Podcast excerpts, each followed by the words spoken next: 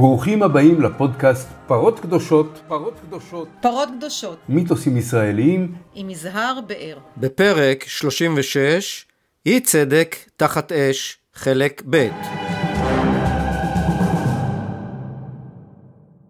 בשעה שהרוחות בארץ סוערות בעקבות חשיפת מעלליו של יושב ראש לשכת עורכי הדין אפי נווה, שפעל יחד עם שרת המשפטים איילת שקד לעיצובה מחדש של מערכת המשפט בדמותם, נשכחים בקרן זווית קורבנותיה העיקריים של המערכת.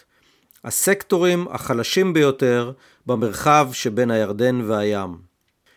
הפלסטינים, שגם בימים רגילים רחוקים מלקבל הגנה מלאה ממערכת המשפט הישראלית, מוצאים את עצמם תחת מערכת משפט מתחדשת ומתעדכנת על פי רוח התקופה, ובלימבו משפטי המאיים לנשל אותם מזכויותיהם הבסיסיות.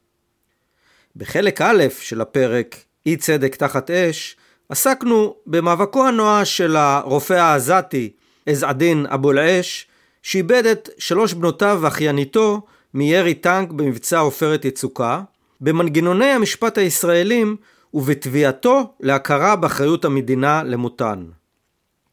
סיפרנו על דחיית תביעתו בבית המשפט בבאר שבע, ועל הקביעה המוזרה כי התפוצצות של חומר נפץ חמאסי שהוסתר לכאורה בביתו גרמה לחלק מהנזק.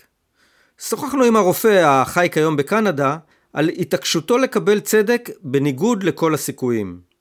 עורך דינו, חוסיין אבו חוסיין, שגם איתו שוחחנו, לא הסכים עם האופטימיות הבלתי נתפסת של לקוחו.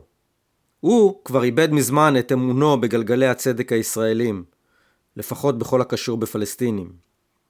בחלק השני של הפרק אנו משוחחים עם עורך דין מיכאל ספרד, מומחה במשפט בינלאומי, בזכויות אדם ובדיני מלחמה. עורך דין ספרד מרבה לייצג ארגוני שלום ופלסטינים בבתי המשפט. עד היום הוא הגיש למעלה מ-100 עתירות לבג"ץ. הוא כתב מספר ספרים על משפטי הסרבנים, על גדר ההפרדה ועל המרגל מרקוס קלינברג, אותו גם ייצג. ספרד משמש היום גם היועץ המשפטי של ארגון זכויות האדם יש דין, שעוסק בשיפור מצב זכויות האדם בשטחים. זוהי שיחה על הידרדרותה של מערכת משפטית שמעולם לא האירה את פניה לקבוצה החלשה ביותר בסביבה. מהשיחה העצובה הזו עולה גם מסקנה חיובית, אבל כדי לשמוע אותה, אנא יזרו סבלנות עד הסוף. האזינו, שפטו ושתפו.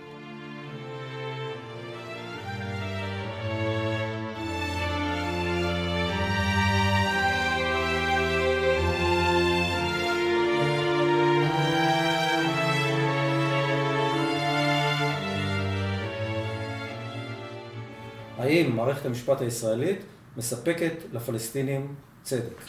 מערכת המשפט הישראלית היא רגל, אה, אחת משלוש רגליים שעליה עומד הכיבוש הישראלי, ובזכות כל אחת מהרגליים האלו, הכיבוש הוא אה, יציב.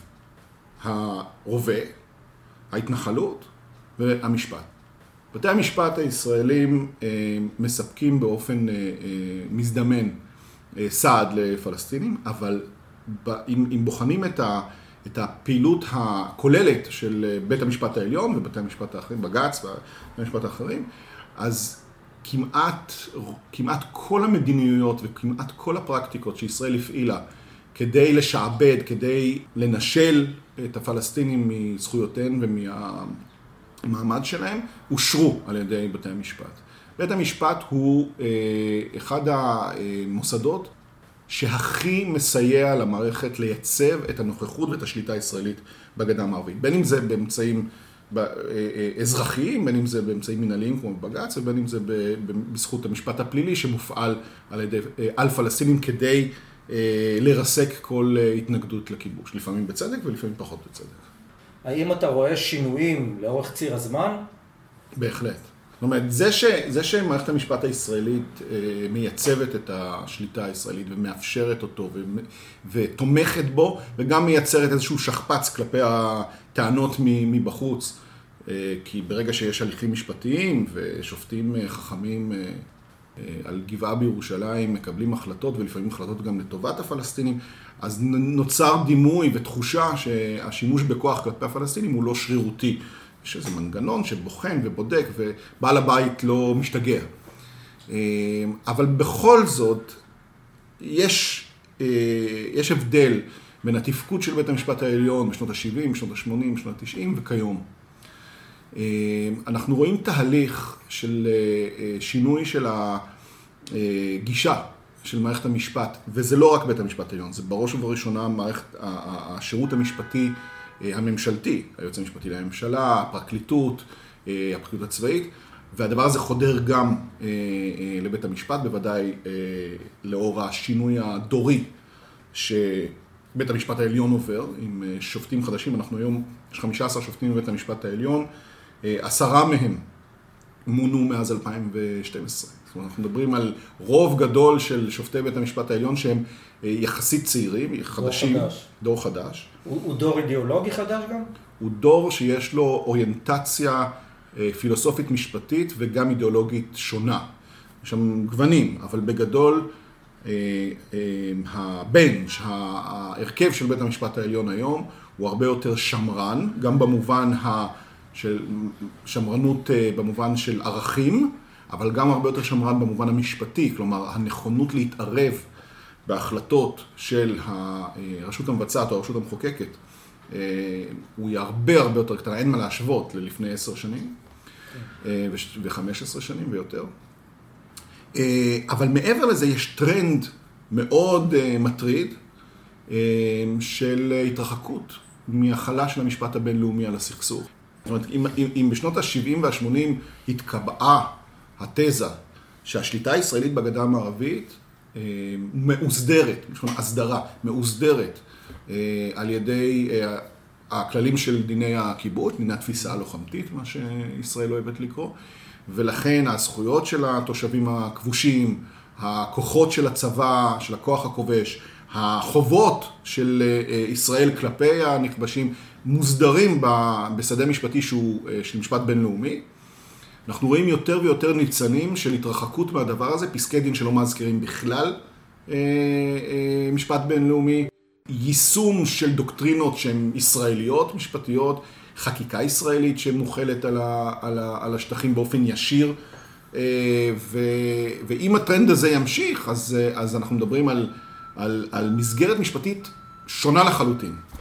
עכשיו, השינויים שאתה מדבר עליהם, הם שינויים של אבולוציה, שינויים תהליכיים, איטיים, או שאתה יכול לראות נקודות בזמן שבו קורה איזה שינוי משמעותי או דרמטי? תראה, כל ה... תמיד בסופו של דבר יש נקודות, יש פסק דין, יש איזושהי החלטה שהיא כן. זה, אבל, אבל השינוי הוא השינוי הדורי של בית המשפט העליון, והיכולת והעלייה של הימין הפוליטי הישראלי, שהעמיד אותו בעמדת מפתח למנות שופטים כלבבו.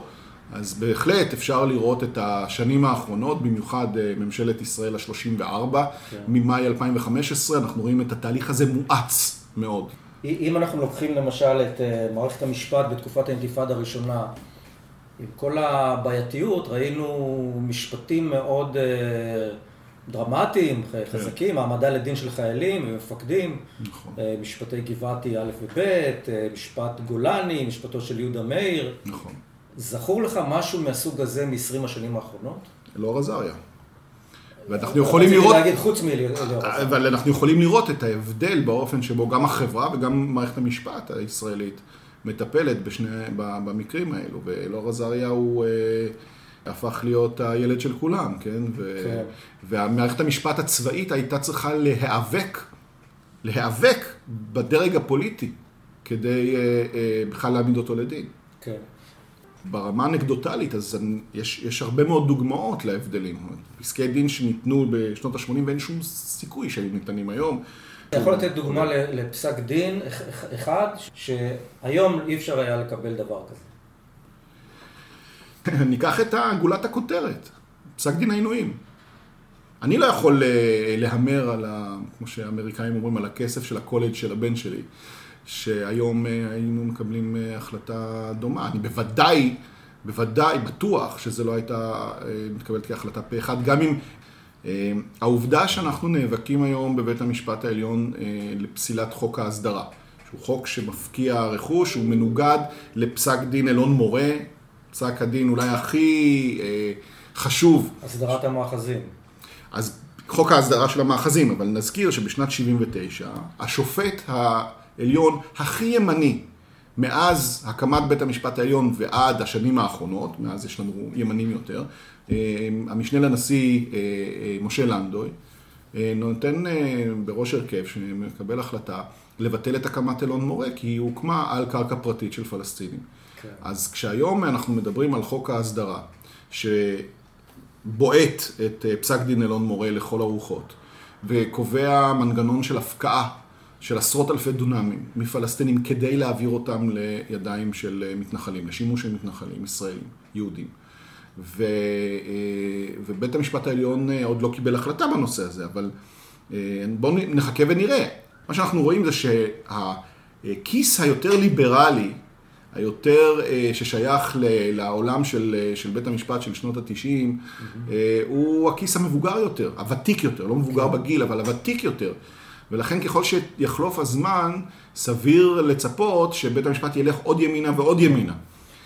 תהליך גם של סיפוח, תהליך, לא, לא אירוע של סיפוח, תהליך של, של התייחסות לגדה המערבית כאל חלק ממדינת ישראל, והחלה יותר ויותר של משפט ישראלי ודין ישראלי אליה, אה, ותזוזה ימינה של מערכת המשפט. במקביל לזה, האתוס, מוניטין המאוד גדול שהיה אה, למערכת המשפט הישראלית, גם בהקשר של הסכסוך. Mm-hmm. בשנות ה-80, אם, אם מסתכלים במאמרים שנכתבו בביטאונים משפטיים. כן. על, על בית המשפט העליון, אה, זה עם סופרלטיבים של בית משפט אקטיביסטי, ש, שמייצר יש מאין מנגנוני. כן. הגנה על זכויות אה, הליך הוגן לפלסטינים וכאלה דברים, למשל, יש, אני זוכר פי, אה, מאמרים על, על מעצרים מנהליים. שזה דבר שמותר על פי המשפט הבינלאומי באופן מאוד חריג. ישראל הפכה אותו לא מחריג לכלל.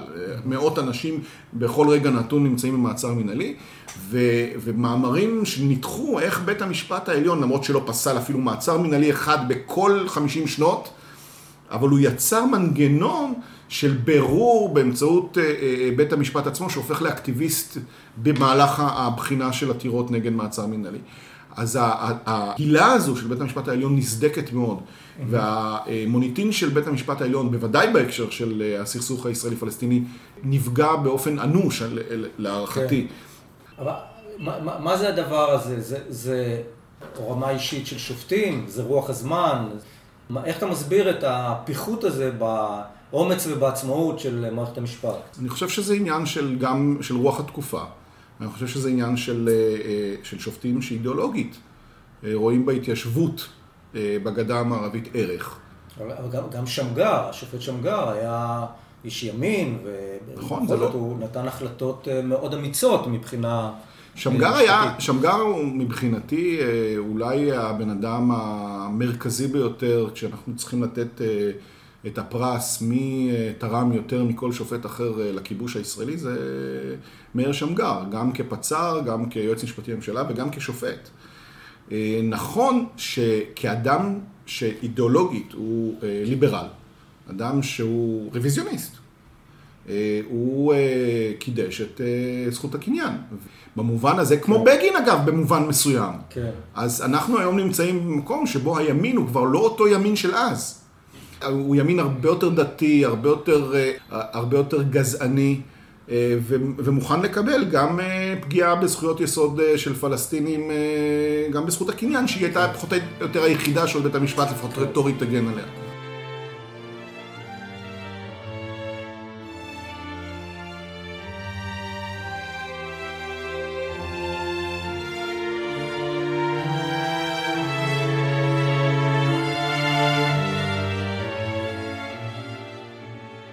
אחרי סגירת הדלת אה, מהגשת תביעות של אה, פלסטינים, האם יש בכלל מרחב פעולה שמאפשר בתיק כזה כמו של הדוקטור לבוא ולהגיד נכון אה, זה מצב ללוחמה וכן הלאה ובכל זאת מדובר בטרגדיה אישית וכדומה ואנחנו כמדינה עם ערכים וכן הלאה לוקחים אחריות. יכול בכלל להיות דבר כזה? כן, יש במשרד הביטחון ועדה שמכונה ועדת למד. הלמד היא בגלל שהשם המלא שלה זה לפנים משורת הדין. שנועדה למקרים כאלה, למקרים שבהם אה, אה, מבחינה משפטית המדינה לא מודה באחריות שלה. היא מודעת לכך ש... ומקבלת שהנזק אה, קשור לפעילות שלה, ומסיבות אה, חריגות, הומניטריות, אה, היא מוכנה לתת פיצוי כלשהו. מתי זה קרה שוועדת ל'...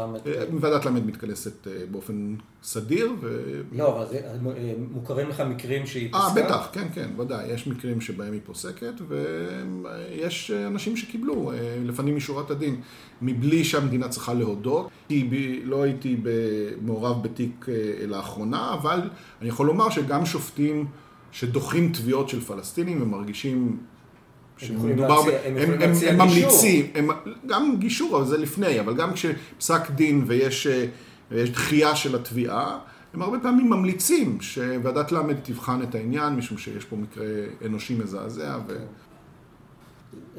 זכור לך מקרה שמדינת ישראל אמרה אה, שמבחינה משפטית היא, היא דוחה תביעה, אבל היא מקיימת איזה אחריות, אה, איזושהי נדיבות. כן, אני אומר, יש, יש לא מעט מקרים כאלה. כן. יש מקרים... אתה זוכר מקרה ספציפי? תראה, אה, היו מקרים של פשרות שאני הייתי מעורב בהם, אה, שבהם אה, מדינת ישראל אה, שילמה אה, פיצויים, אה, בעיקר לנפגעים אירופאים, כאשר, אה, שנפגעו אה, מנשק צה"לי. למרות שמבחינה משפטית נדחתה קבלת האחריות. אני מדבר על מקרים שבהם לא הגענו לפסק דין ומדינת ישראל העדיפה, למרות שהיה לה סיכוי טוב לנצח. במסגרת גישור. במסגרת אה, משא ומתן כזה או אחר. כן, פרקליט השטן, אני אשאל אותך. אנחנו יודעים שיש הבדל בין האינתיפאדה הראשונה לבין האינתיפאדה השנייה למשל, מבחינת עוצמת ההתנגדות הפלסטינית. האינתיפאדה הראשונה במהות שלה לא הייתה אלימה, ולכן אפשר להגיד שגם מערכת המשפט יכלה להיות יותר ליברלית, במרכאות או לא במרכאות, במקרים של תביעות של פלסטינים שנפגעו. אה, אה, מאז שנת 2000 מדובר כמעט במאבק מזוין. כן. אז אולי יש צדק באמירה, אה, באמירה של המערכת, מדובר במצב לוחמה, ואנחנו סוגרים את הדלת. זה, זה, הטיעון הוא בעצם, כן, כן, אני... מדובר במלחמה. נכון. אני, אני, אני, אני מסכים לחלוטין שיש הרבה יותר אירועים במהלך האינתיפאדה השנייה שמצדיקים אה, חסינות של מעשי מלחמה. אה, משום שיש עימות מזוין, מה שלא, כמעט לא היה באינתיפאדה הראשונה. ויחד עם זאת, החקיקה של הכנסת והפרשנות של בתי המשפט לחקיקה של הכנסת הרחיבה את החסינות הרבה מעבר לאותם אירועים שבהם יש עימות מזוין ושאולי, מצ... ושאולי מוצדק אה, למנוע שם אה, תשלום פיצויים. ואם ניקח את הדוגמה של, אה, של אבו אלה, שהיא דוגמה קלאסית. זאת אומרת, שם מדובר על אירוע שירו פגזים לעבר בית, בית אזרחי, שברדיוס המיידי שלו לא הייתה שום לחימה. ירו על הבית הזה משום שחשדו שכן או לא, שמשם יש תצפית או לא יודע מה. אבל זה בוודאי לא מקרה שאפשר לומר עליו זו מלחמה, זה קרב, זה לא היה קרב. אז למה החסינות, שנניח שהיא מוצדקת, כשמדובר בנזקים שנגרמו אגב לחימה של ממש, למה שהיא תחול על מקרה כזה? החסינות הזו אה, מבחינת, המשפ... מבחינת אה, הכנסת ומבחינת אה, בתי המשפט חלה על הפגנות יום שישי בבילעין, שהם, שהם העתק של, של האינתיפאדה הראשונה. כן. מדובר בתירוץ. האם אפשר להניח שבעצם האינטרס המרכזי מאחורי ההחלטה הזאת היה החשש מהצפה של תביעות אזרחיות? זה לא חשש, הייתה כן. הצפה של תביעות. ישראל שילמה הרבה מאוד כסף, הרבה מאוד פיצויים.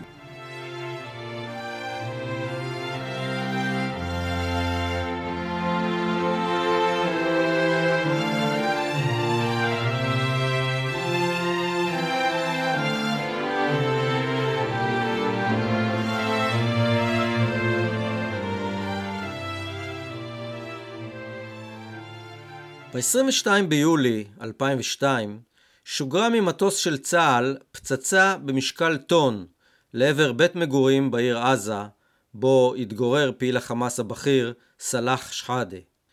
כתוצאה מהפעולה נהרגו שחאדה עצמו ועוד 15 אזרחים נוספים, בהם אשתו ובתו של שחאדה, ורבים נוספים נפצעו.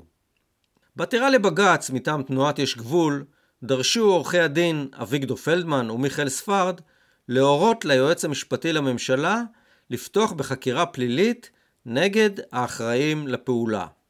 האם אתה יכול לעשות הפרדה בין פעולה שמטרתה לפגוע ב... נקרא לו מפקד ארגון טרור, במרכאות או לא במרכאות, בעיני הצבא, ובטעות נפגעים חפים מפשע, מקרה שחאדה למשל, כן. לבין פעולה שאפשר לטעון שהיא נעשית בסביבה כמעט סטרילית מבחינת לוחמה, שאין בה לוחמה, כמו המקרה של רייצ'ל קורי. גם במקרה של שחאדה לא הייתה שם לוחמה, הוא ישן בבית. בבית, בשכונה אזרחית, לא היה שם שום לוחמה. והייתה הזדמנות כן. לפגוע בו, והטילו את אותה פצצה של טון, ושבעה בניינים נהרסו, ו-14 או 15 אנשים נהרגו, וקרוב ל-100 נפצעו. אם היו פוגעים בשחאדה ולא היו נפגעים אחרים, הפעולה לגיטימית? הפעולה לגיטימית בתנאי שישראל מוכנה לקבל ששחאדה וחבריו לזרוע הצבאית של החמאס הם לוחמים.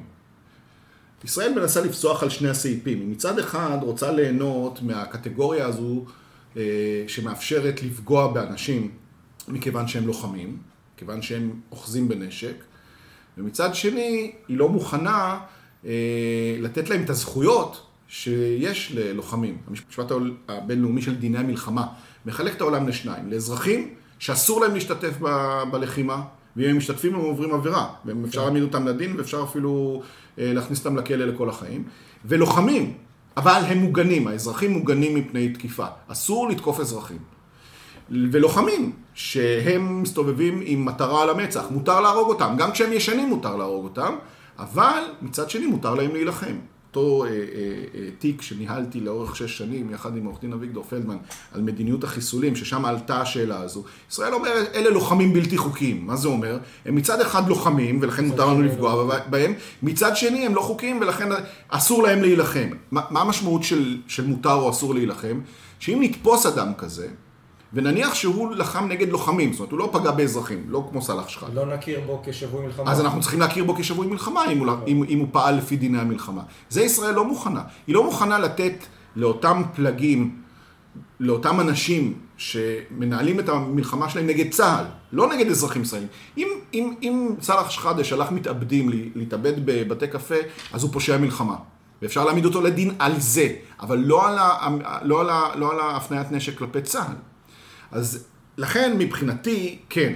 אם אנחנו רואים בפלגים החמושים, אם אנחנו מכירים בכך שהפלגים הפלסטינים החמושים הם, הם כוחות לוחמים, אז בהחלט החברים בהם, הלוחמים, הם יעד לגיטימי להתקפה. אם, אם נחזור רגע לעניין אבו אל-עש, כן. יש לו סיכוי, אתה חושב, בעתירה לבג"ץ? סיכוי תמיד יש. קביעה של בית המ... הקביעה שסליחה, אבל היא מבחינתי קצת הזויה, של בית המשפט המחוזי, ש, שיש אה, אה, ראיות לכך שהיו בבית, בלי ידיעתו של הדוקטור, בלי ידיעתה של המשפחה שלו, אה, חומרי נפץ, אז זה נשמע לי ממש יושב על קרעי תרנגולת, ואני חושב שלפחות את העניין העובדתי הזה יש סיכוי טוב להפוך. משפטית, האם הדבר הזה יוציא אותנו מהחסינות של, של פעולה מלחמתית, זו שאלה הרבה יותר קשה, משום שכמו שאמרתי, הפעולה המלחמתית היא, היא משתרעת אה, אה, על, על, על טווח עצום של דברים שאדם רגיל ברחוב לא יקרא להם מלחמה. ובמידה והערעור יידחה, יש אה, לדוקטור ערוצים נוספים? זאת אומרת... בינלאומיים? ברמה הציבורית, כן, אבל ברמה המשפטית ממש, ערכאות שבהן אפשר יהיה לייצר חיוב משפטי למדינת ישראל, לחיילים, לקצינים, לא ממש. מה, מה, איזה מסלול בינלאומי עומד לרשותו, אם הוא בוחר בו? תראה, תאורטית אפשר היה לתבוע בבתי משפט זרים. יש מדינות, בעיקר במערב אירופה, שמאפשרות מה שנקרא סמכות שיפוט אזרחית אוניברסלית. אני מדבר כרגע על פיצוי, לא על פלילי. פלילי זה סיפור אחר. ויש תיקים שמתנהלים, אני יודע, תיקים בהולנד ובמקומות אחרים, נגד חיילים, נגד קצינים, בעיקר בכירים, רמטכ"לים, אלופי פיקוד, שהיו אחראים למדיניות האש על נזק שנגרם. תיקים כאלה עוד לא הסתיימו, אבל, אבל זו אופציה אחת, וגם אם הם יסתיימו בהצלחה, קשה יהיה מאוד אה, אה, לממש את הזכייה. זאת אומרת, יש, יכולה להיות לזה משמעות יותר אה, הסברתית, ערכית, לא... כן, תראה, אני ב-20 שנים שאני בתחום אה, למדתי, אולי העונש הכי קשה של קורבנות מעבר לפגיעה שהם ספגו, זה אם סותמים להם את הפה. זאת אומרת, הקורבנות האולטימטיבית היא זו של הקורבן ש... אה, הפגיעה בו, העוול שנגרם לו, עולה, אה, מושתק. לא מאפשרים לה לספר את הסיפור שלה, מכחישים את, ה, את העוול שנגרם לה, דברים מהסוג הזה. ולכן הרבה פעמים לקוחות שלי יודעים שהסיכוי להשיג הישג אה, מוחשי, צ'ק שיעבור מיד ליד, הסיכוי הוא הרבה פעמים מזערי ועדיין ההליך עצמו הוא הליך שאנשים רוצים לצאת אליו כדי להרגיש שהם לא שתקו אל מול פני העוול. אז אפשרות אחת היא באמת בית משפט אזרחי זר במדינה אחרת. תיאורטית, אה, בית המשפט הפלילי הבינלאומי, אם מדובר בהפרה של דיני הלחימה, זה אה, בסמכותו. מה, מה אתה מבין? מה מניע אותו בעיקר? את אבו אל-אש? כן. אבו אל-אש, אני חושב שהוא מהמקרים הנדירים האלה, שלמרות הסבל המאוד נדירים, ולפעמים קשה גם להבין את הדבר הזה, כאילו... אה, מהמקרים המאוד אה, יוצא דופן של בן אדם שסבל אה, סבל כמעט איובי בהיקף, בגודל שלו, ועדיין מאמין בדו-קיום, מאמין בפיוס, והוא היה כך קודם. חושב ש, אני חושב שההכרה של ממשלת ישראל, של צה"ל, בסבל שלו וב...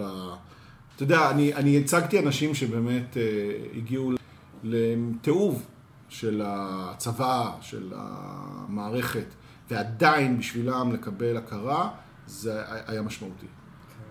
אם אה, אתה יוצא רגע מחליפת העורך דין, כן. לעמדת הפרשן, מה היה משרת יותר את האינטרס המדינתי, את האינטרס הישראלי, עמדה כפי שהיא באה לידי ביטוי במקרים כאלה של, של הרופא, של רצ'ל קורי, או עמדה אחרת, נדיבה יותר, פתוחה יותר. תראה, זה, אני הולך לומר דבר והיפוכו. כי מצד אחד, אה, עמדה נדיבה יותר הייתה מאוד מסייעת אה, לישראל בתדמית שלה ובאופן שבה, שבו היא נתפסת.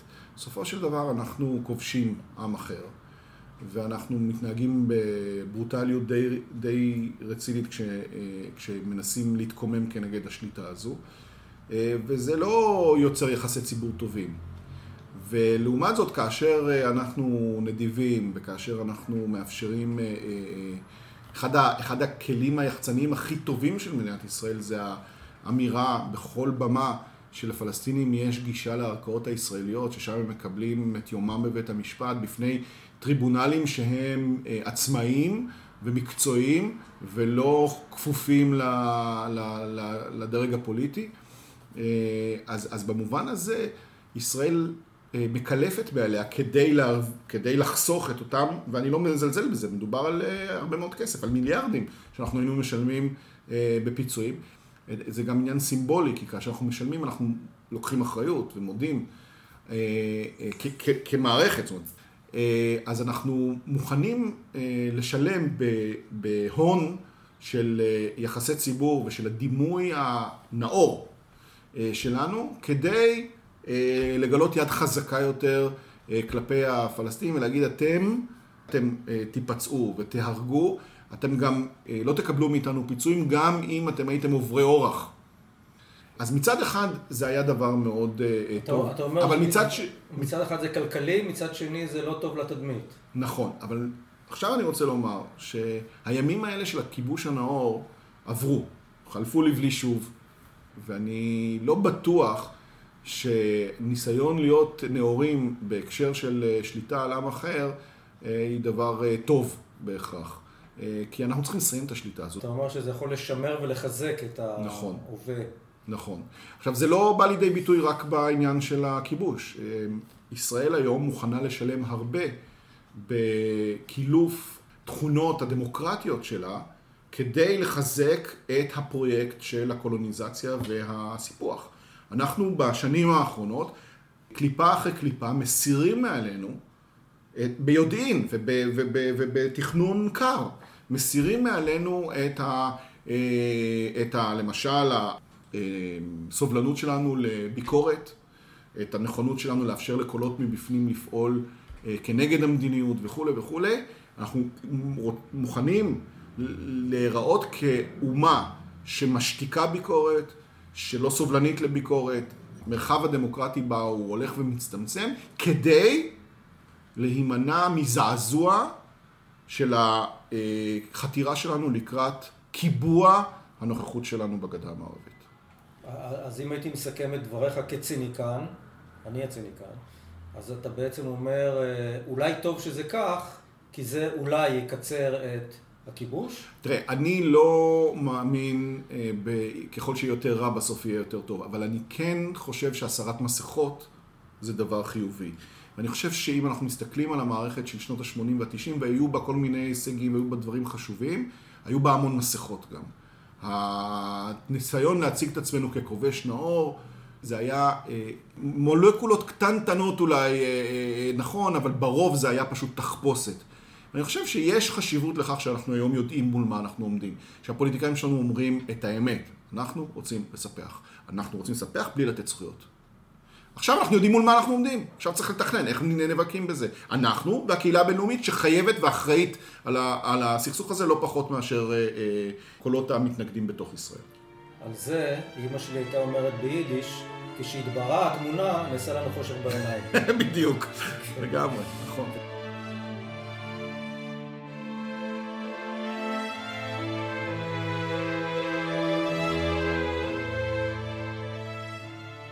תודה רבה לעורך דין מיכאל ספרד על השיחה הזו, ותודה לעורך דין חוסיין אבו חוסיין ולדוקטור עז-א-דין אבו אל-עש על השתתפותם בשיחה בחלק א' של הפרק אי צדק תחת אש.